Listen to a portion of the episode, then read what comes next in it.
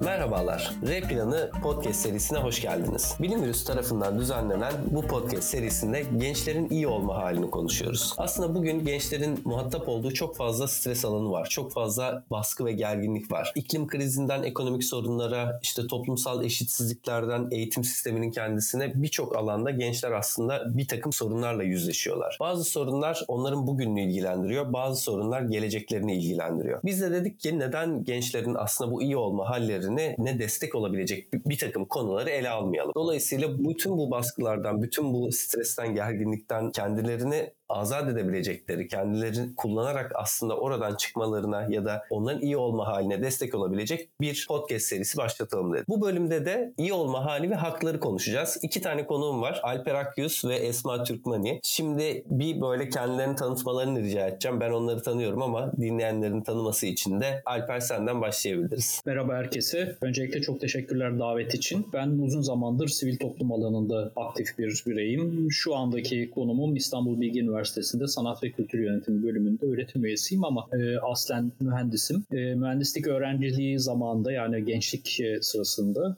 üniversite öğrenciliği sırasında e, uluslararası bir öğrenci örgütüne üye olarak e, aslında sivil toplumda aktivizmime başladım. Bu geçirdiğim süre, sivil toplum içinde geçirdiğim süre benim katılımım üzerinden bir şeyleri değiştirebildiğimi görmeme, e, bunun üzerinden aslında haklar üzerine düşünmeme ve bunu biraz daha aslında okumalarla ve eğitimlerle şekilde geliştirmeme neden oldu ki sonrasında da zaten tamamen sosyal bilimler alanına kaydım. Sivil toplum alanına kaydım. Hem kariyer hem akademik çalışma olarak. 15 sene Bilgi Üniversitesi'nde Sivil Toplum Çalışmaları Merkezi'nde çalıştım. Çok sayıda gençlik eğitiminde e, ve özellikle insan hakları eğitimlerinde formal olmayan e, eğitmenlik yaptım. Halen de dediğim gibi e, işte sosyal hareketler, ekoloji, insan hakları, sanat, kültür üzerine çalışmalarım devam ediyor. Çok teşekkürler Alper. Bizim de Alper'le Alper'le tanışmamız yine Alper'in bahsettiği bu insan hakları eğitimlerinde olmuştu. Valla davetimizi kabul ettiğin için ben teşekkür ederim bu arada. Aslında böyle bir etkiyi görmek de gerçekten ayrıca hani şey keyifli. E, çünkü bahsettiğin zamanlar 2005. Aynen yıllar sonra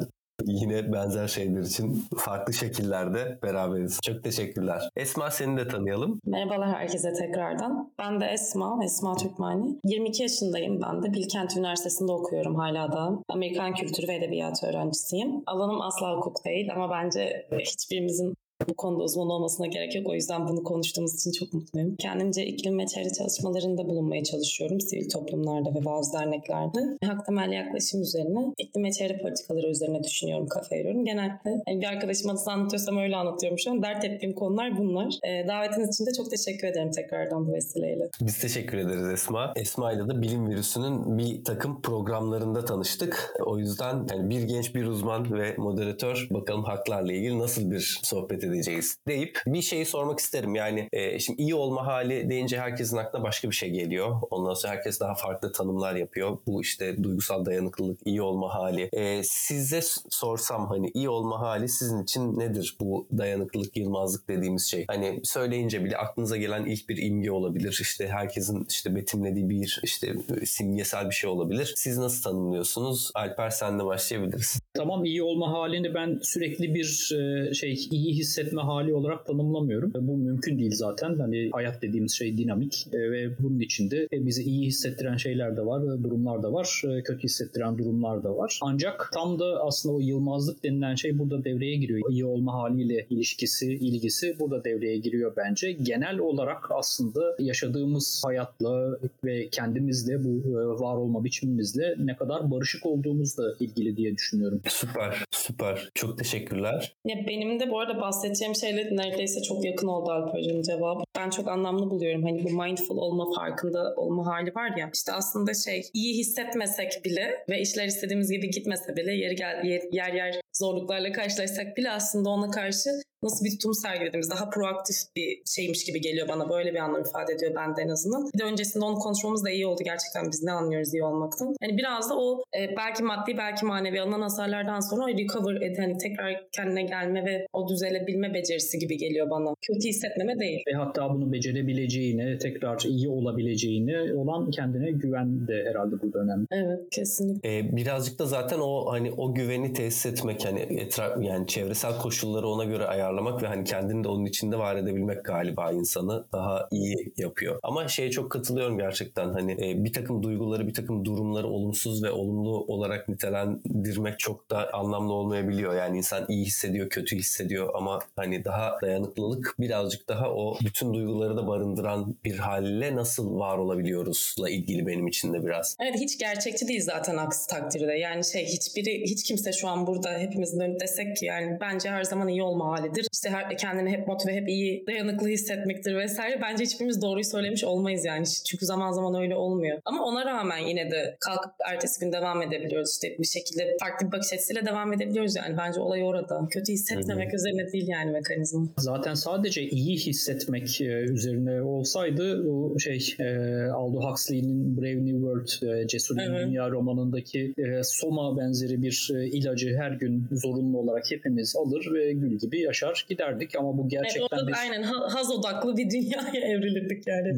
o gerçekten iyi olma halini mi tarif ediyor? Ee, tabii ki hiç yani Huxley'in de romanda bundan bahsetmesi böyle bir unsuru ortaya koymasını aslında başka bir kas toplumuna dönük başka bir eleştiri. Ya orada da bu arada e, kendisi eleştirel bir gözle baktığı için ben şey düşünüyorum hani o kitapta o dönemin o insanların normali ya hani bazen ben de acaba bu da bizim yavaş yavaş normalimiz mi olmaya başladı diye düşünüyorum bu arada. Biraz da sosyal medyanın etkisiyle sanırım o iyi olmayla ilgili e, hani İngilizce'de şey diyorlar ya only good vibes her yerde şimdi sadece iyi enerji iyi şey hani bu her zaman olan bir şey değil sonuçta. Hani biraz da sanki hepimizin o keyif, haz ve mutluluk aldığımız yerlere doğru gidiyormuş gibi. Yani belki de ihtiyaç dönemsel anlıyorum ama. Algısal olarak o hapı alıyor muyuz yani Esma sence? Ya bir tık sanki özellikle bizim yaşıtlarımızda hani o beklenti var gibi ama olmayacak. Hayatın gerçeği o değil bence. Hani iş hayatında da belki başka şeylerde de olmayacak o. Her zaman iyi hissettiğin insana iyi, iyi hissettirecek insanlarla da karşılaşmayacaksın. Aslında yanılgılı bir beklenti gibi geliyor bana. Hmm, daha betimlenen işte çok mutlu, keyifli herkes ve sürekli etrafta neyle karşılaşırsak karşılaşalım. Sonra birden o gerçeğimiz ya da hani aradığımız şeyin kendisi mi olmaya başlıyor acaba? Biraz popülerleşti yine ama hani toksik pozitiflik diyorlar ya bazen. Hani onun gibi bir yere kayıyor aslında konu. Süper. Çok teşekkürler. Ee, bir böyle hani iyi olma halinden sonra şeyi de tanımlayalım isterim. Yani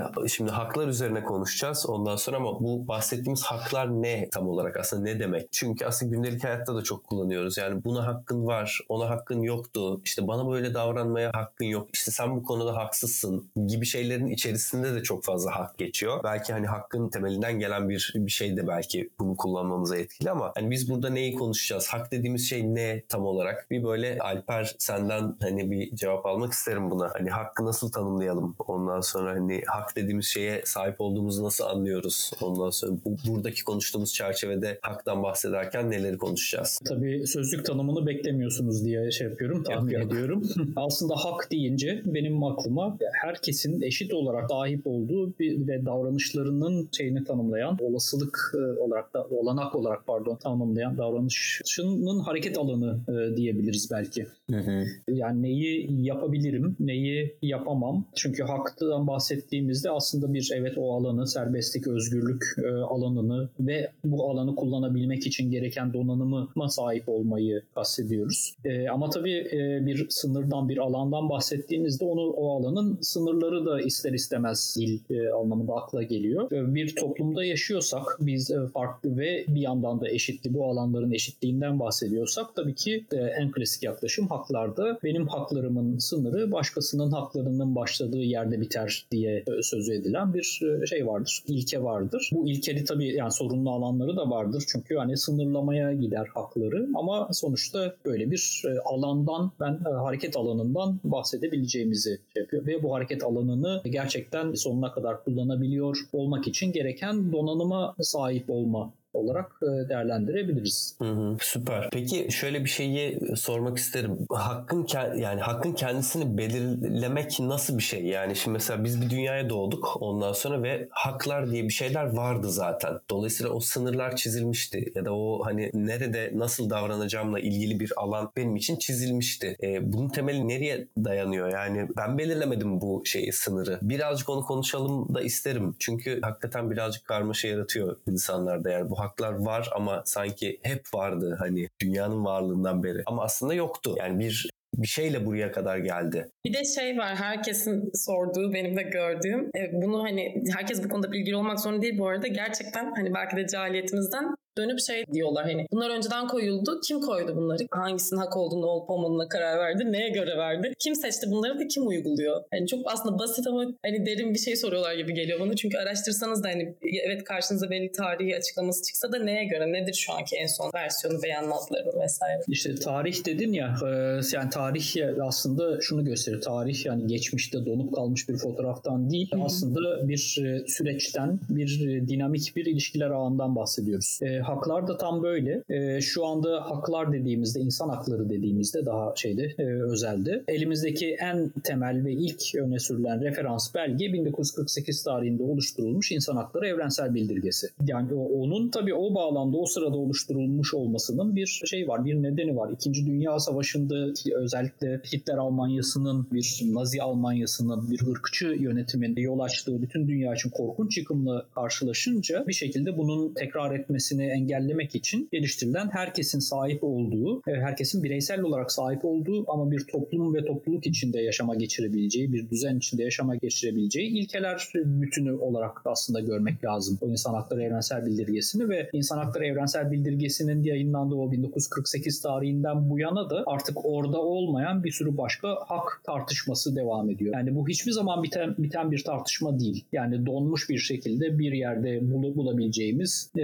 referans gösterisi gösterebileceğimiz bir şeyden ibaret değil. Bir belgeden ibaret değil. Belge üzerinde sıralanmış şeylerden, hak ifadelerinden ibaret değil. Bu arada Zam- şey Alper Hocam o e, dediniz ya Birleşmiş Milletler kuruluyor yani 2. Dünya Savaşı'ndan sonra vesaire tarihi kısmı. Sonrasında şey diye hatırlıyorum yani bana mühim geliyor. Yani aslında en büyük amacı da bir bakıma o inancı yeniden tasdik etmek gibi çevirebiliriz sanırım. Hani aslında beyanatın da en büyük hizmetlerinden biri o dönem için. O inancı sağlamlaştırmak en azından insan haklarına karşı. Ee, evet aynen öyle. Yani şeyde bir referans hukuki metnin olmadığını tespit etmek lazım o sırada ve bütün ülkeler için, dünyadaki bütün insanlar için biz hakları tanımlayalım e, şeklinde bir çabadan başlıyor ve bu aslında içinde aslında o dönem içinde e, oldukça ileri bir belge ve bildirge. Ama burada şunu söylemek lazım hani sen de dedin ya hukuk olarak hiç herkesin illaki bu kadar bilgili olmasına gerek yok. Zaten en temel dertlerden bir tanesi insan hakları dediğimizde aynı zamanda bir felsefeden bahsediyoruz. Aynı zamanda bir kültürden bahsediyoruz. Ve tabii ki bunları kayıt altına alan ve bağlayıcı hale getiren ve bir düzene oturtan hukuk boyutundan bahsediyoruz. En büyük şeylerde hatalardan bir tanesi insan haklarını hukukla e, sadece özdeşleştirmek ve hukukun bir alanı olarak görmek. Halbuki onu öyle görürsek o zaman işin takibinde sadece hukukçulara bir uzmanlık alanına bırakmış oluruz. Bir de konunun öznesi biziz insanlar, Aynen bireyler. Öyle. Ben de nasıl bir öznesi olarak bu konuyla ilgili konuşamam ya da bu konuyla ilgili daha doğrusu tartışamam. Tabii ki de bir, bir şey iddia edersem orada riskli bir konu olabilir. Hani teknik bir şeyle ilgili ama ben bu konuyla ilgili oturup sizinle ya da başkalarıyla konuşamıyorsam sıkıntı var bence. Çünkü ben de öznesiyim bu konunun. Yani bunun için de herhangi bir arka plandan gelmemize gerek olduğunu düşünmüyorum. Yani eğitimsiz olan benim atıyorum annem babam bu konuyu konuşamayacak mı? Eksikisi konuşamayacak. Yani o yüzden çok doğru şey söylediniz. Aynen yani zaten eğer öyleyse durum ki hani ben onun önemli olduğunu düşünüyorum. Şimdi haklarla ilgili konuşurken daha işte kurallar, yasalar, sınırlar filan gibi şeyler devreye giriyor ama aslında hakların kendisi bir yaşam biçimi öngörüyor. Yani e, işte Alper'in söylediği gibi bir felsefe altında bir işte felsefe var. Ondan sonra bir düşünce biçimi var. Dolayısıyla mesela insan hakları ile ilgili genel olarak bir yaklaşımı anladığımda insanların birlikte nasıl iyi yaşayabileceğiyle ilgili bir fikrim var. Yani bu böyle hani işte hadi bakalım şimdi bir takım şeyler, kurallar yazalım. O kurallara göre yaşayalım değil yani aslında. Hani biz şöyle bir yaşam kurmak istiyoruz. Bu yaşamı kurabilmemiz için, birbirimizle böyle yaşayabilmemiz için bir takım düzenlemelere ihtiyaç var. Dolayısıyla hani o perspektif de şeyi çok değiştiriyor. Haklarla ilgili bakış açısını değiştiriyor. Yani ya çok kurallar ve işte cezalar bilmem ne üzerinden ya da ya birlikte yaşamanın yöntemi bu. Bunu anlamak, bunu hani kumsal olarak da yaşamaya çalışmak gibi geliyor bana. Ben de tam bunu söyleyecektim. E, negatif dediniz ya şey hani biraz daha katı bir imajı var. Yani aslında şey ne, ne kadar böyle negatif özgürlükleri e, açıklıyor olsa da işte hani işkence hak, işkence yapmama hakkı vesaire vesaire bir sürü konu var. Kölelikten bağımsızlık gibi falan ama hani içeride aynı zamanda hani e, sivil ve politik şeyler de var. Hani çok fazla ezbere bilmiyoruz hiçbirimiz ya da belki de hiç bu kadar bakmıyoruz ama hani benim özgürce ikamet edebilmemden belki de evlilik istediğim şekilde evlilik yapabilmeme kadar hani farkında olmadığım ama her gün pratik ettiğim şeyler var beni aslında destekleyen, gün içinde beni koruyan.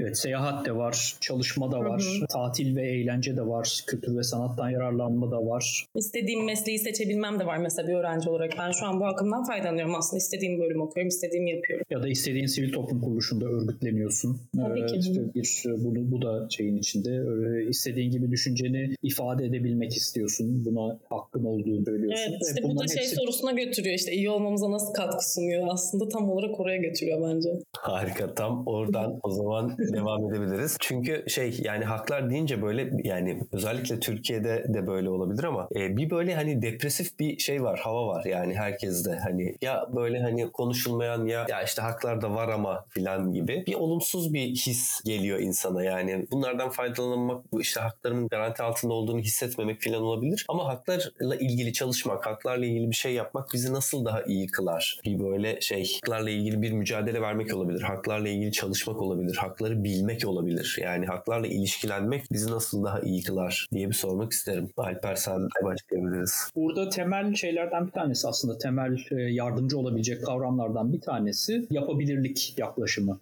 Yapabilirlik yaklaşımı aslında bizi iki şeye karşı, iki farklı e, derde karşı koruyor. Bir tanesi biraz önce konuştuğumuz insan haklarının sadece hukuk belgelerinde sıralanmış bir ilkeler bütünü olması dolayısıyla da kağıt üstünde olması, e, ütopya olarak görülmesi, bir ideal durum olarak ulaşılamayacak bir ideal durum olarak görülmesi. Öteki tarafta da aslında politikanın, e, yönetimin, siyasetin, kamusal yönetimin ve siyasetin tek derdinin aslında ya tek anladığı tek iyilik halinin ekonomik refah olması. İşte bir yandan e, şeye bakarsanız insan haklarını bir sadece işte şey olarak e, bir ilkeler bütünü olarak görürseniz ilkelerin sıralandığı aslında bunun gerçekten ne işe yaradığını gözden kaçırıyorsunuz. İnsan hakları aslında tam da e, bizim iyi olma halimiz için var insan hakları kavramı. Hmm. E, öteki taraftan ekonomik kalkınmada, ekonomik refah da bize iyi olma halini garanti etmiyor. Sadece zengin olmak, sadece bir refah içinde minimumda olsa bir refah, e, refah içinde yaşıyor olmak bizi iyi olma haline götürmüyor. Çok daha başka e, işte yani insanlarla bir araya gelebiliyor olmak olma, geleceği hakkında söz söyleyebiliyor olma, e, bu zenginliği şey yaparken oluştururken bir refahı oluştururken sömürülmeme, köle olarak çalıştırılmama, işte kültür ve sanat e, faaliyetlerinden yararlanma, e, işte istediği gibi doğaya çıkabilme ve aslında kendisini gerçekleştirme için e, olanaklara sahip olmayı da içeriyor. E, bu alana en başta alan olarak tanımlamıştım ben insan haklarını. İşte bu alanı gerçekten gereğince ve istediğince özgürlük içinde kullanabilmesiyle bağlantılı. E, bunu yapabilirlikle bir birleştirdiğimizde aslında insan haklarının o yukarıda bir ütopya ilkeler bütünü olan insan haklarını gerçek yaşama oturtmuş oluyoruz. İki imkansızlıkla yani insan haklarının e, bir ütopya olması, e, ütopya olarak görülmesi durumuyla gündelik politikanın sadece ekonomik refah veya ya da aslen ekonomik refah e, geliştirme işleviyle kendisini sınırlı görmesi arasında bir orta nokta buluyoruz. Belki bu şu anda yaşadığımız hani yüksek enflasyon vesaire ortamı içinde fazlası fazlasıyla geçerli ya da ya artan yoksulluk içinde fazlasıyla geçerli. Artık ekonomik refah ve hani bir takım böyle maddi değerler üzerine ölçmeye başlayınca bazı şeyleri anlamını yitiriyoruz gibi geliyor bana. Çünkü mesela haklarla ilgili bir takım şeyleri garanti altına alabilmek aslında çok maddi koşullara bağlı değil. Yani işte mesela özgürce örgütlenebilmek, kendini ifade edebilmek gibi şeyler herhangi bir maddi koşula da bağlı değil. Ama bu sefer şey gibi görünüyor hani daha maddi olarak kazancı yüksek olan insanlar daha aslında haklarla ilgili de daha rahatlar gibi bir algı oluyor. Oysa ki hani bir takım hakların hani ne denir hani uygulanabilmesi, garanti altına alınabilmesi için herhangi bir öyle ekonomik şeye de yatırma da gerek yok yani. Bence oradan bakmak olayı bu arada daha sağlıksız bir şey getiriyor. Hani burada çok böyle e, felsefeye de hani kaymak istemiyorum ama bana şey hatırlatıyor. Rousseau'nun mesela hani bu insanların ilkel yaşamdan daha komplike, daha işte endüstriyel şeyler hani daha doğrusu e, devrimlerle beraber geldiği hali hani biraz daha statüye ve maddi şeyleri daha çok öne aldığı, onlara göre kendini, kendi öz değerini, öz sevgisini tanımladığı bir şeye götürüyor gibi. Ve hani orada şeyi sorguluyorum ben hani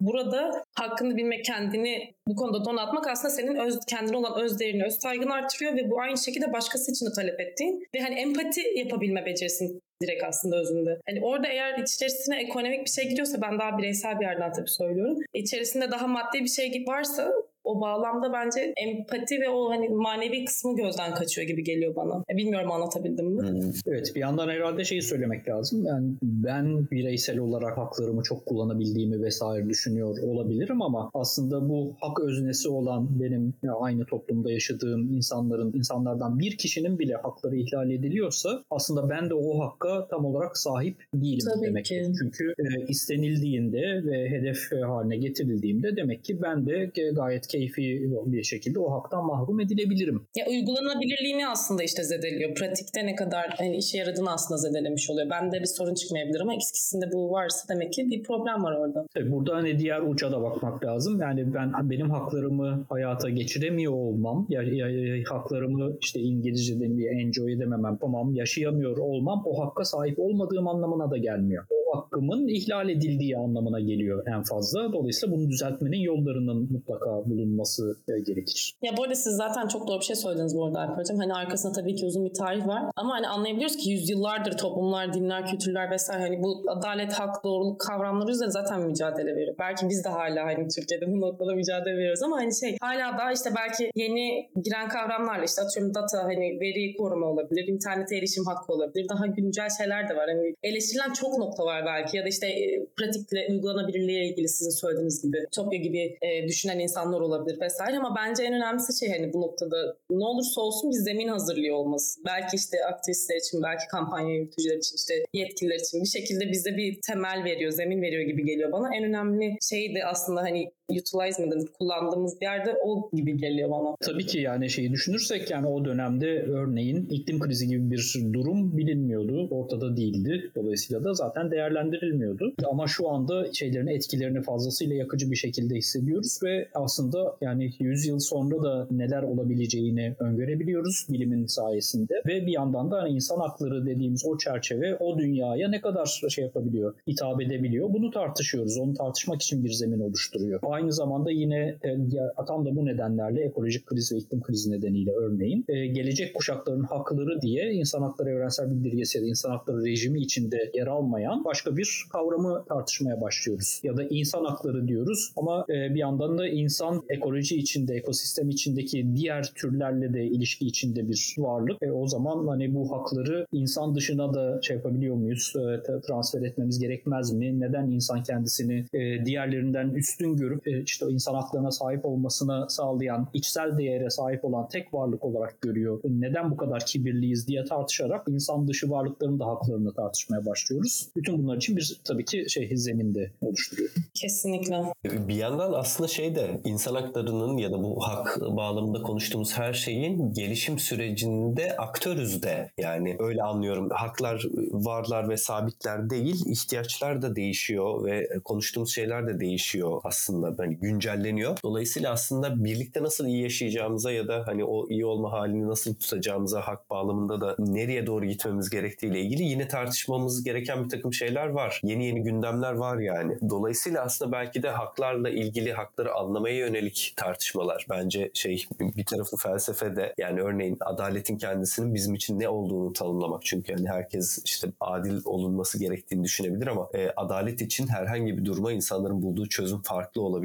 Dolayısıyla mesela bu temel değerlerin ne olduğunu tanımlamanın yanında önümüzde karşılaşacağımız bir takım şeylerle ilgili insanların nasıl bir yaşam kuracağına dair de konuşmak belki de bizi daha iyi yapacak yani. Ya da hakları daha anlamlı bir yere getirecek. Ya şeyi eklemek istiyorum. Bana şöyle geliyor. Aynı zamanda taraf olan devletler var. İşte biz bir sürü kişi devlet bir araya geliyor ve bir şeyleri kararlaştırıyor. Ortak bir şeyde mutabık oluyor ama herkes aynı şekilde uygulanır. Yani bir bağlayıcılığı yok aynı zamanda bunların. İşte İran'da sağlıyorum tabii şu an aynı doğru bir örnek değil ama ya da Türkiye'de bunun uygulanmadığını ya da işte pratikte bazı sıkıntılar yaşadığını görebiliyoruz vesaire. Hani senin saydığın şeyler aslında Alper bana şey hatırlatıyor. Hani bir süre sonra o Avrupa İnsan Hakları Mahkemesi'nin kurulma ihtiyacı ve işte bazen insanların bir üst kuruma daha gidip hani oradan bağlayıcı bir şeye, bir karara çıkmak istemesi. Çünkü hani pratikte eleştirilen noktalar var ya senin de saydığın işte güncel olmaması belki işte bizim ihtiyaçlarımızla evriliyor olması vesaire. Bir de artı pratikte ne kadar uygulanıyor? Bağlayıcı mı? Hani orada da farklı bir şeye çıkıyor.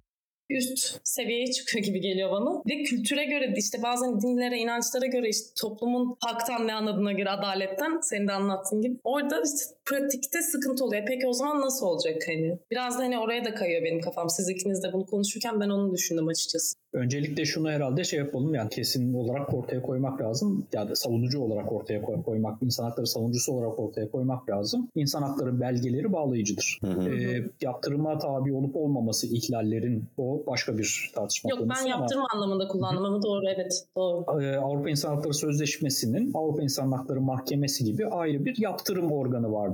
Ama Birleşmiş Milletler'in işte insan hakları sözleşmelerinin yaptırım organları yoktur. Yani hı hı. ülkeler e, insan haklarını ihlal ettikleri için doğrudan önceden kendilerinin de bağlayıcılığını kabul ettikleri bir yaptırım mekanizmasına sahip değildirler. Cezalandırılmazlar. Dolayısıyla aslında şeye baktığımızda yani ülkelerin e, tabi olduğu farklı yaptırım e, rejimleri var ama bağlayıcılık konusunda bir tartışma aslında e, ilkesel olarak en azından yok. Dolayısıyla hı hı. bütün insan hakları sözleşmeleri onları imzalamayan ülkeler için ba- bağlayıcı olmasa da imzalayan bütün ülkeler için bağlayıcıdır ve aslında bütün insanları kapsar. Ya evet belki kelime olarak bağlayıcılık bu anlamda doğru olmayabilir. Düzeltme için de teşekkür ederim ama hani şey e, onunla ilgili bir yaptırma gidebilmesi bu yüzden de aslında ülkelerin ne kadar bunu pratik edebildiğiyle ilgili baktığımızda hani anlaşmalarına rağmen uygulanmadığını gördüğümüz çok örnek var. Yani Türkiye'de sayısız kez bu konuda uyarı evet. aldı örneğin. Hani bu noktada biraz da ülkenin kendi tercihine kalıyor gibi bir şey oluyor. Oysa ki tercih edilebilecek bir şey değil. Ve orada aslında yaptırımsız kalıyor olması meseleleri biraz daha komplikeleştiriyor. Yine aynı eleştirileri getiriyor orada. Hani bu ne kadar pratik, ne kadar işte uygulanabiliyor vesaire. Yani, Sonra başka ihtiyaçlardan hani dediğim gibi farklı kurumlara gidiyor konu gibi geliyor. Benim anladığım en azından. E, hukuken bir yaptırım mekanizması varsa ülkenin kendisini bağlayıcı evet. olduğu orada zaten doğrudan hani şeyleri e, çok daha doğrudan bir yaptırıma uğrama e, durumu oluyor. İşte, işte ülke bunda başarısız olduğunda Türkiye'de bence bu örnek mesela. İşte Türkiye Avrupa İnsan Hakları Sözleşmesi'nin e, ilkelerini bilerek ve ısrarla da uygulamadığı sürece giderek artan bir baskıyla ve tabii ki e, kendisine karşı ihlalde bulunulduğunu iddia eden bireylere karşı da sürekli bir tazminat ödemek durumunda. Bu diğer aynı durumda olan diğer insanlar için de bir yol açıyor. Dolayısıyla yani zaten ciddi bir maliyeti var. Politik maliyeti çok daha fazla uluslararası ilişkilerde. Ve mesela bir örnek, çok yakın bir örnek Rusya Ukrayna işgali sonrasında Avrupa İnsan Hakları Sözleşmesi'nden, Avrupa Konseyi üyeliğinden ve Avrupa İnsan Hakları Mahkemesi'nin bağlayıcılığından çıktı. Hı hı. Ama zaten Rusya için bu e, dünya üzerinde büyük bir yalnızlaşma sürecinin başka bir parçasıydı. Şu anda halen Rusya'da yaşayan e, vatandaşlar, Rus vatandaşları bunun acısını çekiyorlar. Hı. Birleşmiş Milletler düzeninde ise daha fazla prestij meselesi yani İran'da örneğin İran protestolarından bahsettin. Birleşmiş Milletler'in insan hakları sözleşmelerinin birçoğuna imza atmış ve onaylamış durumda. Kendisi bir otokratik, bir teokratik bir devlet olmasına rağmen ve bunları uygulamadığında evet doğrudan yaptırıma maruz kalmayabiliyor ama uluslararası ilişkilerde sürekli karşısına çıkıyor. Ya işte bu konuda haklısınız ama işte yaptırım konusu sıkıntılı olduğu zaman bana kalırsa hani ben bilmeyen biri olarak baktığımda bunların tekrar tekrar tekrar tekrar ihlal edildiğini ve sonucunda aslında her ne kadar bir yere hesap veriyorsanız ya da bir yerden bunun işte maddi manevi sonuçlarını yaşıyorsanız da aslında doğrudan bir yaptırım yok. O anlamda sanırım bağlayıcılık kelimesinin yanlış oldu. Bir şekilde aslında sizi kısıtlayan bir şey yok yani. Tercihen bunu inatla devam ettirebiliyoruz ki var örneği hani şu an direkt uyarılmasına rağmen. Yani şey orada da dediğim gibi o eleştirilere gidiyor aslında konu ama yine de ben işe yaradığını ve bir şekilde aslında az önce de konuştuğumuz gibi zemin hazırladığını düşünerek iyi düşünmek istiyorum. İran içindeki insan hakları aktivistleri için e, aslında kendi devletlerinin de kabul ettiği bir referans noktasını gösterme imkanı sunuyor hiç olmazsa. Aynen öyle. Aynen öyle. Yani aslında haklar dediğimiz şeyler de böyle coğrafi ve tarihsel olarak inanılmaz değişkenlik gösteriyor ya nasıl uygulandığından, nasıl algılandığından. Yani bugün burada işte konuştuğumuz herhangi bir hakkın nasıl garanti altına alındığı başka bir coğrafyada daha farklı tekabül edebiliyor aynı zaman içerisinde. Ki zamana göre de değişebiliyor. Dolayısıyla belki şeye de hani tarihsel bağlamda şunu da görmek lazım. Yani inanılmaz bir ilerleme var şeyle haklarla ilgili. Evet hani politik durumlar vesaire bir şey yapmış olabilir. Farklı ülkelerde işte insanların haklardan nasıl ne kadar faydalanabildiği, ne kadar hakkın garanti altına alındığını değiştirmiş olabilir ama mesela şöyle bir tarihe işte geçmiş 200 yıla baktığımda şeyi görebiliyorum. Hani gerçekten bir şey var, ilerleme var, belli bir yere gelmişiz. O yüzden hep referans noktasını en yukarıda nereye atıyorsak oraya almak gerektiğini düşünüyorum ben. Hani pratik edildikten bilmiyorum şey doğru bir şey mi söylüyorum Evet ama... bu, bu aynı zamanda sabit bir hedef de değil. Sürekli gelişen bir hedef. Yani dinamik olmasından kastım biraz da bu. Yani tabii ki bütün bu mücadele içinde, bütün bu süreç içinde gerilemeler de oldu ama ilerlemeler dediğin gibi daha baskın durumda. Şu anda bir gerileme döneminde miyiz bilmiyorum. Yani İleride bir, göreceğiz gibi geliyor bunu. Evet birçok alanda gerileme görüyoruz. Ee, en azından söylem bazında gerileme görüyoruz. Yaşama geçen yani uluslararası küresel düzeyde yaşama geçen bir gerilemeden bahsedemiyoruz ama politikanın, küresel politikanın e, ilerleyişi içinde çeşitli gerilemeler görüyoruz. Ama aynı zamanda yeni ihtiyaç alanları, yeni hak tanımları, yeni tartışmalar da görüyoruz. Dolayısıyla ilerlemeler de görüyoruz. Toplum içinde LGBT'lerin daha görünür olduğunu görüyoruz. Dolayısıyla onların Hı-hı. haklarında bir ilerleme genel olarak söyleyebiliriz ama buna karşı tepki olarak şu anda birçok ülkede, Türkiye dahil olmak üzere bir karşıt şey de görüyoruz. Lara karşıt bir söylem de görüyoruz. Aslında şeyi söylemek lazım yani bu ulaşılabilecek bir hedef değil. Sürecin kendisi aynen demokrasi kavramı gibi insan hakları alanının, e, mücadele alanının ve sürecin kendisi e, zaten oldukça dinamik, fazlasıyla dinamik ve o sürecin kendisine bakmak gerekiyor. Ve aslında işte en büyük fonksiyonu işlevi burada referans noktası olması gibi işte en başta konuştuğumuz şeye gidiyor. Bence hayati, hani daha doğrusu nihai şeyi e, çok mükemmel ve çok doğru veya belki de çok pratikte uygulanabiliyor olmasından ziyade bizim o gelişimimize işte Alper Hoca'nın da sahip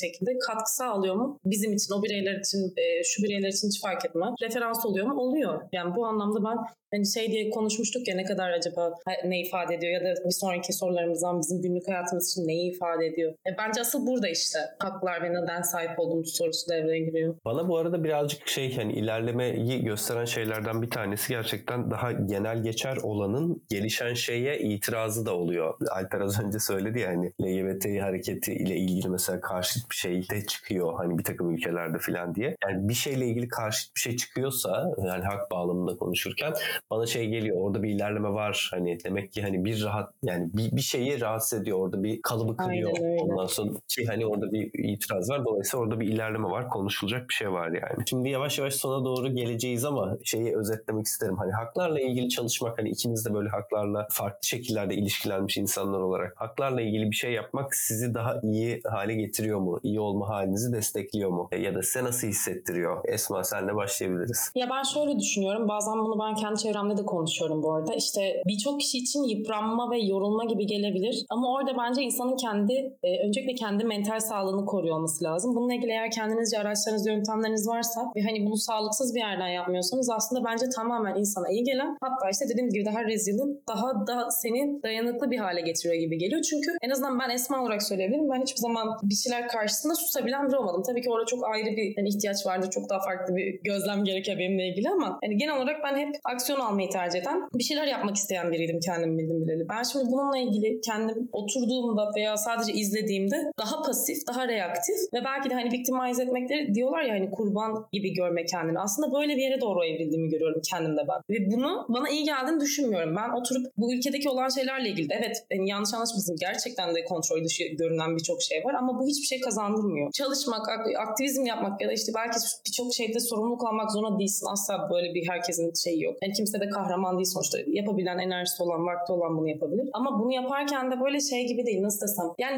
aslında mental sağlığı korumak benim için önemli olan. Ya ben oradan ilerliyorum ve bana iyi geliyor mu? Özetle iyi geliyor. Ben bir şeyleri aksiyon aldığımda onlar için adım attığımda kendimi daha iyi hissediyorum. Çünkü çözüme doğru gidiyor. Yer yer gitmiyor. O zaman da farklı mekanizmalar giriyor devreye bence. Öyle özetleyebilirim. Alper sen ne düşünüyorsun? Yani bunun e, şey yani kolay bir şeyi yok, e, cevabı yok. En başta ben şeyi bahsetmiştim. Kendiyle barışık olma hali, iyi olmak e, şey tam da insan haklarıyla bağlantısı burada. Eğer insan hakları bir ilkeler bütünüyse aynı zamanda yaşamın içinde karşılığı olan ilkeler bütünüyse buna uygun davranmak ve bunun için mücadele ediyor olmak en başta kendine barışık olmamı sağlıyor. Yani haksızlık karşısında gördüğüm, müdahale edebileceğim bir haksızlık durumu karşısında müdahale etmemek beni daha sonra daha kötü hissettirir. Kesinlikle bir de şey yani öz değer ve öz sevgiyi de sizce de hani arttırmıyor mu gerçekten bu alanda çalışan insanlar olarak soruyorum. Hani dediğim gibi herkes de böyle olmak zorunda değil ama bu karakterlerde insanlar olarak en azından hani durup hiçbir şey yapmasam ben daha pasif ve daha aslında kendimi kötü hissedeceğim. Ve benim belki de iyi olma halime zarar verecek bu. Evet tabii ki tam da onu ondan bahsediyorum. Yani o öz değeri kendiyle sınırlı olarak görmemek. Ee, ve aslında yani herkesin eşit olarak o özdeğere sahip olmasıyla ilgili. Yani insan haklarının temeli zaten her bir insanın sadece insan olmaktan kaynaklı içsel bir değeri olduğu varsayımına dayalı. E, kim olduğundan bağımsız yani ne kadar kötü bir insan bile olsa insan olmaktan kaynaklı bir içsel değeri var ve o haklara sahip. Ve karşıdaki kişi bunun farkında olmasa da bu arada ona ekleyecek tabii ki. pardon Alp Hocam. Yani şey sizin belki de o e, savunmaya çalıştığınız durumdan kişi haberdar olmayabilir veya o öz değere sahip olmayabilir. Dış faktörlerden ötürü, aileden ötürü, kültürden ötürü vesaire. Hani ben bunu çok yaşadım, çok örneği var. Yer yer çok da üzüldüm. Ama yine de buna ben kendi içimde sahipsem, bunu fark edebiliyorsam bu benim için bir gereklilikse o kişi için de aynı şekilde olduğu için adım atmak sorumluluk gibi geliyor bana yani. Ya, aynen öyle. Bir yandan da yani mücadelenin kendisinin bize kattığı ayrı beceriler var. Ayrı Hı hı. e, işte- işte hay- hayatta kalma ve iyi hissetme yolları var. Tabii ki ama hani şey çok da şey e, davranmamak hani böyle ideal bir şey koymamak lazım. İnsan hakları savunucularının iyi olma hali ve onların haklarını savunma da şu anda e, giderek artan başka bir tartışma alanı. Bununla ilgili Avrupa Konseyi'nin Birleşmiş Milletler'in çeşitli işte devletlere recommendation belki yorum niteliğinde e, Ya belgeleri var. kitlerde var. Uluslararası Af Örgütü'nün falan mesela akademileri açıldı. İşte daha çok böyle aktivizm yapan ya da işte insan hakları ile ilgili çalışan insanlara da mental sağlıklarını nasıl koruyabilecekleriyle ilgili e, doğru nasıl çalışabilecekleriyle ilgili aslında zarar vermeden önce kendilerini bunlarla ilgili eğitim kitleri de çıktı. Yavaş yavaş gündem oldu dediğimiz ve gibi. faaliyetleri yani insan hakları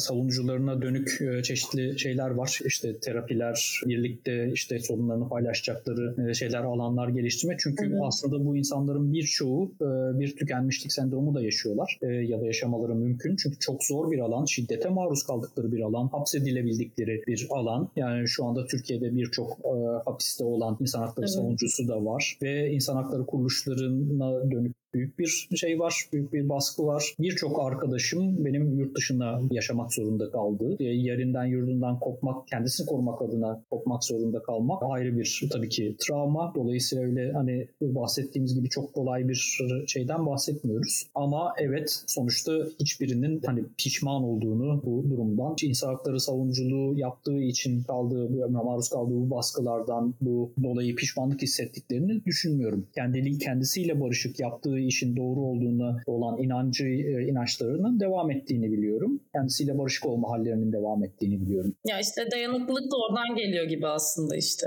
kendin için yaptığını diğeri için de istediğini bildiğinde bence başka bir şey chapter açılıyor yani başka bir başlık açılıyor. Yani benim mesela insan hakları ile ilgili en hani bana iyi hissettiren şeylerden bir tanesi olmuştu. Ben ilgilendikçe daha çok şeyin farkında olmaya, daha çok şey bilmeye ve aslında hayatımda neleri yanlış yaptığımı fark etmeye başladım. Bunu bu farkındalığın kendisi mesela diğer insanlarla daha farklı ilişkilenmeme sebep olmaya başladı. Daha çok şey bilmeye başladım. Bu sefer şöyle bir şey e, oluyor. Yani kendim için istediğimi diğeri için de kendim için istemek gibi olmuyor artık. Hani herkes için istemek gibi oluyor bir şeyi. E, o mesela bana daha daha bir, daha bütün, daha hani beraber, daha komünite bilinci olarak gelmişti. Belki de böyle hani Alper sen bahsederken aklıma o geldi. Belki de hani e, mücadelelerinin arkasında durabiliyor veya hani o mücadeleleriyle ilgili iyi hissediyor olmaları kendileriyle barışık ve gerçekten herkes için istedikleri bir şeyde önemli, anlamlı gerekçelerle hareket ettiklerini düşündükleri için. Bu, bunun da ben şey olduğunu düşünüyorum. Hani anlamlı bir hayat yaşama- yaşamak hani bütün o insan haklarının aslında ya da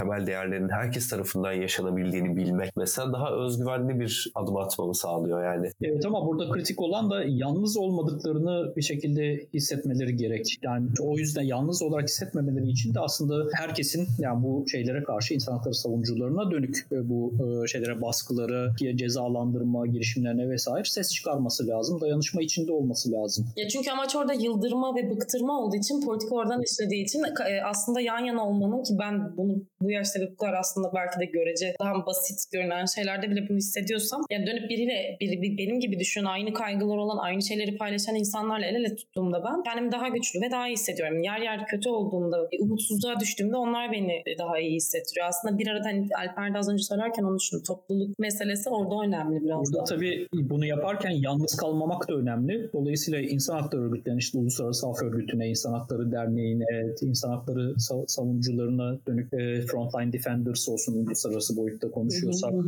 e, bunları e, bunların kampanyalarına destek vermek önemli. Yani tek başıma ben bireysel olarak işte sosyal medyada, Instagram'da, Facebook'ta sadece bireysel olarak sözlü söylemek önemli tabii ama bununla sınırlı kalırsa bu sefer tabii ki aynı şeylere, baskılara ve şeye ben de maruz kalabilirim ki kalıyoruz vesaire. Ama birlikte olmak ve bir e, kolektif olarak bunu yaşama geçirmekte, yalnız kalmamak da bunu yaparken bir o kadar önemli. Bir de bilinç katı da tartışılmaz bir gerçek. Mesela az önce yine söylediği gibi ben de aynı etkiyi görüyorum. E, aslında en küçük böyle e, yapı taşına kadar o bilinç akıyor. Yani sadece böyle büyük hareketlerde değil kendi evinizde belki eşinizle, çocuğunuzla, arkadaşınız olan tavrınız aslında öz değerinizle beraber yanınızdaki kişiye de verdiğiniz değer. Tanısanız da tanımasanız da, sevseniz de sevmeseniz de aslında beraberinde bir bilinci ve saygıyı getiriyor. İşte o da beraber iyi yaşama halimizi aslında artıyor. Yani ben kendi iyi olma halimi destekledikçe, koydukça, kendi iyi halimi savundukça başkalarının da aslında iyi olma halini savunuyor oluyorum gibi geliyor bana. Karşılıklı bir yer.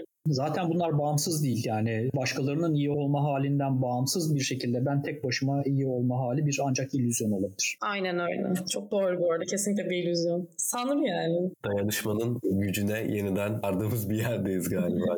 Gerçekten çok mühim bu arada yani. Esma senin gençlerden getirdiğin bir soru var mı? Öyle bir bölümümüz de var. Ondan sonra yavaş yavaş kapatacağız. Ya şöyle aslında bunu biz de tartıştık biraz da hani az önce konuştuğumuz şeylerin içine birazcık sözü geçti, bahsi geçti zaten ama hani bu hakları bilmenin savunmanın yorucu, tüketici bir tarafı oluyor mu gibi bir yere kaydı konu. Aslında onunla ilgili benim arkadaşlarımla hep konuştuğum, e, böyle etrafta olanları bitenleri izlediğimizde kendi aramızda söylediğimiz şeyleri ben buraya getirmek istedim açık açık gerçekten tüm dürüstlüğümle. Ve beni bazen şey düşündürüyor. Bu tarz etiketler biz gençler için özellikle de Alp Hocam işte sizin de fikrinizi almak isterim. Belli etiketlere sahip olmanın bu yaşlarda ne kadar bir mental olarak nasıl bir etkisi olabileceğiyle ilgili biz genellikle tartışıyoruz. Çünkü evet belli bir derdimiz, belli bir çabamız var. Hani bunlar farklı kaygılardan ötürü çıkıyor ama ne olursa olsun bu bizi tamamıyla tanımlayan bir şey değil. Hak savunucusu olabilirsin. Belki aktivist olabilirsin. İşte nasıl adlandırıyorsan kendini ama onun bir personaya dönüşmesi ya tabii ki bu da normal insani bir şey ama hani bir yerde artık bir etikete dönüşüyor gibi geliyor ve lisede özellikle üniversitede falan eğitimi çok fazla yerde bırakma ya da işte biraz da PR aracına dönüştü böyle şeyler Türkiye'de özellikle. Oradan oraya koşturma derken aslında neyi neden yaptın amacı biraz daha sanki unutuyormuş gibi geliyor bana bazen insanlar. Belki ben bile bilmiyorum. Hani burada ben belki yetişkin olarak siz dışarıdan baktığınızda bu harekete evet Z jenerasyonu diyorlar dahil oluyoruz. Bir şeyler için daha ses çıkarıyoruz. Belki aksiyon alıyoruz vesaire ama hani sizin dışarıdan gördüğünüz ya şu şekilde olsa sanki daha iyi olacak işler. Bunun farkına varsak dikkatli olabiliriz diyeceğiniz bir şey var mı? Ben orada biraz merak ediyorum. Biraz aslında şey aklıma getirdi bu söylediğin. İdealist olarak çok cesur adımlar atabiliriz. Ee, savunuculuk adına vesaire. Bunun kimlik haline gelmesi evet problemlerden bir tanesi. Yani kimlik olarak e, şey yapıp aslında asıl amaçtan yapması, kopması evet bir problem ama e, savunucular açısından, e, aktivistler açısından herhalde bir Arson'un ortaya koyduğu bir ölçülülük e, anlayışı var. Yani her şeyin aşırısının aslında e, uygun olma, olmadığı gibi. Ben yani, de denge diyorum bunu. E, evet yani denge, ölçülülük e, gibi bir e, şey, şeyi gözetmek lazım. En başta tabii ki kendimizi korumamız lazım. Yani e, evet savunucu olduğunuz için, aktivist olduğunuz için vesaire büyük zararlara da uğrayabilirsiniz. Bir süredir konuştuğumuz gibi. Bunu göze almak evet ama olabildiğince o, o riskin ortaya çıkmaması için kendinizi korumakta gerek mental olarak gerekse de şey o, o da bir o kadar aslında anlaşılabilir bir durum. Ve geleceğinize aslında gelecekte kendinizi geliştirmeye ve bu alanda aslında daha iyi bir altyapıya, bir arka, iyi bir arka plana sahip olma perspektifini hiçbir zaman kaybetmemek lazım. Evet ben de onu söyleyecek. Yani kendine eğitmek değil mi aslında burada biraz da kaçırılan şey? Bana öyle geliyor. Yani var olan bir bilgi var, bir inanış var ve bunun için çaba var. Çok güzel ama o sırada aslında yolun içerisinde o yolu yürürken sanki o gelişim ve şey kayboluyor. Çünkü bir, bir şey haline geldiler. O olundu gibi bir kafa yapısı var benim anladığım. Evet tabii burada şey yani her bir kişinin birer kendi haklarının ya da kendisi kendisini özne olarak tanımak ve görmek de bir o kadar önemli. Orada şey yaptığı verdiği karar kişilerin verdiği kararlar tabii ki özgür iradesiyle tartarak aksi görüşleri de dinleyerek verdiği kararlarsa diyecek bir şey yok ya da hani bunu tabii ki, tabii olumsuz ki. şeylerini yönlerini gidermek için başka yollar e, şey yapıyorsa belirliyorsa bunu ancak saygı duymak ve desteklemek tabii gerekir. Ki. Bir yandan da öyle bir durum. Ya işte aksi senaryo sanırım beni şeyde daha çok rahatsız ediyor. Biraz daha çocuk olan durumlar yani 18 yaşından Hı-hı. küçük lisede vesaire bunları gördüğümde sanırım biraz daha bilmiyorum anaç bir yerden belki şey hissediyorum. Orada da hani dışında... çocuk çocuk haklarında da şöyle bir şey, durum vardır. Yani giderek yani çocuğun gelişimiyle orantılı bir şekilde o özgürlük alanı, hak alanı genişler. Tabii yani ki. 5 yaşındaki bir çocuk çocuğa verilebilecek 17 yaşındaki tabii ki bir değil. Bir değil. Onu şey yapmak lazım ama her halükarda kavram olarak da konuşursak çocuğun iyi olma hali, çocuğun iyiliği, çocuğun en üstün yararı en doğru ifadesi o e, merkezde tutulmalı. Ya evet ben bunu şeyde fark ettim sanırım. Hani konuyu çok da artık uzatmak istemiyorum ama e, bir projede biz hep beraber aslında bir rehber düzenliyorduk. Neyden örnek verebilirim? Seminerler, eğitimler vesaire. Hani buralarda neler yapılıyor? Biz bunların üzerine düşünmeye başladık. Sonrasında birbirinden farklı uzmanlarla görüştük. E, farklı farklı başlıklar ortaya çıktı. İşte cinsiyet eşitliğinden, toplumsal cinsiyet eşitliğinden tutun da çocuk haklarına. Ben orada hak temelli yaklaşımla ilgili çalışan gruptaydım ve orada da uzmanlarla görüştüğümde avukatlardan tutun işte farklı bürolardan insanlarla vesaire şeyi fark ettim. Yani aslında bilmediğim haksızlık olduğunu ya da işte onay gerektiğini, rıza gerektiğini bilmediğim hem yetişkin hem çocuk. Birçok şey varmış aslında atlanan. Bu etkinlik özelinde belki ama günlük hayatta da çok fazla oluyor. İşte benim e, dönüp baktığımda gençler olarak işte özellikle de aksiyon almayı tercih eden e, en çok konuştuğumuz, tartıştığımız şey biz öğrenmeye başladıkça peki neden önceden bu şey olmadı söylenmedi? İşte neden buna dikkat edilmedi? Güya amaç oydu. İşte öznesi olarak aslında işte nereye gidiyor konu? E ben ne kadar iyiyim? Orada da işte hani mental dediğiniz gibi sağlığınızı koruma yöntemlerine olay aslında gidiyor. Biraz da eğitime kendini eğitmeye gidiyor diye anladım ben sizin cevaplarınızdan. Yani mental sağlık, fiziksel e, yani bedensel bütünlük, gelecekteki kendisini geliştirme olanaklarından mahrum kalmama. Yani bu da tam bizi aslında şey bu yapabilirlik kavramına geri götürüyor ve insan hakları bir bütün olarak yani bölünemez bir bütün olarak yapıldığında bunu ancak karşılayabiliyorsunuz. Evet. Peki son sorum sizin R planınız ne? Haklarla ilgili konuştuk, iyi olma hali hatta hak savunuculuğu ile ilgili de konuştuk. Ondan sonra birazcık bir çerçeve çizmeye çalıştık. Bir yandan hani e, işte iyileşme alanlarını görmeye çalıştık. Sizin R planınız ne? Hani kendinizi ne zaman ne yaptığınızda iyi hissediyorsunuz? Çok güzel bir soru. İki şey var, iki cevabım var. Daha fazlası da var tabii ki. Ama hani ön plana çıkarmak istediğim bir tanesi yani doğayla bağlantıyı kaybetmemek ve e, doğu şeyde e, şehir içinde ya da dışında e, bir şekilde doğaya çıkmak, doğa içinde zaman geçirmek. İkincisi de sanat. Bu tiyatro olabilir, müzik olabilir. Benim için çok büyük oranda müzik örneğin. Görsel sanatlar olabilir. Bundan özellikle izleyici olarak ama hani böyle bir şey varsa olabildiğince ve kendi çapında bile olsa yaşama geçirerek de. Yani sadece evde iki eline iki gitar alıp tıngırdatmak bile kimse dinlemiyor olsa bile iyi hissetmenizi sağlayabiliyor ve güç veriyor gerçekten insana. İzleyici olmak ve aslında bu konularda e, yaratıcı üretimde e, bulunan birilerinin de olduğunu görmek, e, bunun üzerinden kendi yaşamınızı tekrar düşünmek, yaşadıklarınızı tekrar düşünmek bunlar aslında bence böyle oldukça önemli R planları. Evet doğru. Teşekkürler Alper. Çok sağ ol. Esma? Ya ben kesinlikle Alper Hoca'nın dediklerine katılıyorum. %100 doğru olduğunu düşünüyorum. Yani, kesinlikle. Aynı? Aynen yok ama şöyle düşünüyorum ben tabii ki biraz da hani yaş farkında verdiği bir şey var sanırım. Benim ilk düşündüğüm şey nedense şey oldu ilk aklıma gelen. Hani böyle serbest çağrışım yaparmış gibi düşünüyorum. Doğru çevre doğru destek mekanizmaları gibi geliyor bana. Yani herkes bana bir ayna tutuyor. Bütün durumlarla ilgili, yaşadığım şeylerle ilgili. Yakın çevremden bahsediyorum ya da aile. Ve o aynaların bana ne kadar doğru tutulduğu ve ne kadar objektif olduğu çok mühim. Şimdi bazı ortamlardayken e, bazı çevrelerde e, insana zarar veren, insana daha da kötü gelen yerler olabiliyor. Bu yüzden eğer yanınızda doğru bir destek şey varsa, ekibi mi diyebilirim artık bilmiyorum. Bu kesinlikle ilk gittiğim şey oluyor yani benim için. İlk gittiğim ve kendimi gerçekten olayları daha doğru gözlemleyebildiğim, daha farklı bir yerden bakabildiğim bir hal oluyor. Bu da beni şeye götürüyor. Şimdi orayı bağlamak istiyorum. Farklı bir yerden bakma becerisi çok mühim geliyor. Bu yeni ortaya çıktı belki mindfulness vesaire ama gerçekten biraz daha üst akıl dedikleri yani gözlemci bir yerden olaylara bakabilmek becerisi beni benim hayatımı değiştirdi. Yani game changer diyorlar ya gerçekten duygularımı regüle edebilmem bir şeyleri artık daha reaktif bir yerden değil de daha proaktif tabii baskı yaratmadan kendi üzerimde. E, ne oluyor şu an etrafımda neler oluyor ne yapabilirim okey ne hissediyorum kötü bir duygu mu okey bunun içerisinde dur geç yani bu duygudan da. Yani biraz da aslında kendi duygularımla kendi zihnimle olan o içsel çalışma bana kesinlikle iyi geliyor. Yargılamadan ne olduğunu. Kesinlikle gerçekten bu arada hani yargılama herhangi bir şey olabilir. İlla negatif bir anlam olmak zorunda değil. Herhangi bir etiket, herhangi bir şey ve kendime bunları yaptığım zaman hem kendime haksızlık ettiğimi çünkü başkasına asla bunları söylemem. Kendime haksızlık ettiğimi hem de aslında motivasyonumu, potansiyelime zarar verdiğini fark ettim. Benim R planım aslında benim dayanıklı olmama sebep olan, daha resilient bir haline gelmeme sebep olan sanırım bu yaklaşım. Süper. Çok teşekkür ederim katıldığınız için. Ben de ufakça kendi rap planımı söyleyeyim. Ben, ben birazcık oyuncu bir insanım. Böyle kutu oyunlarını falan Evet. seviyorum. Ondan sonra kutu oyunu oynamak, hani hatta işte video oyunları oynamak, konsol oyunları oynamak, e, anime izlemek filan gibi şeyler bana iyi hissettiriyor. Ondan sonra kendimi kötü hissettiğim zaman bir de böyle hani bazı şeyler var. Nedense modumu yükselten şeyler, konuşmalar ve şarkılar. Ondan sonra onları açıp dinleyebiliyorum. Bazı programlarda Alper böyle hepimiz 22-23 yaşında insanlar böyle şarkılar söyletip oyunlar oynattığı da oldu Alper'in ama gerçekten çok işe yarıyordu. Başlarda bir ne oluyor desek de sonra çok eğleniyor. Bence toplu olarak insanlar bir araya gelip eş zamanlı olarak ses çıkartsalar ve hareket yapsalar zaten iyi gelir. Hani ne olursa olsun bu arada. Ya şey oyunlaştırmak da bir beceri ya hani gerçekten bir şeyleri oyunlaştırabilmek keyif katıyor. Ve hayat oyun olarak görmek belki. Aynen, aynen. Ben, Şey mi konuşmanın sonunda şey diyormuşuz her şeyi çok ciddiye almamak. Bence hayatı oyun olarak görmek ciddiye almamak değil. değil değil zaten şaka yapıyorum. Ama şey önemli bir önemli bir perspektif. Ee, Açık Radyo'nun bir sloganı var. Hayatı ciddiye alınamayacak kadar ciddi biliyoruz. Evet valla çok doğru.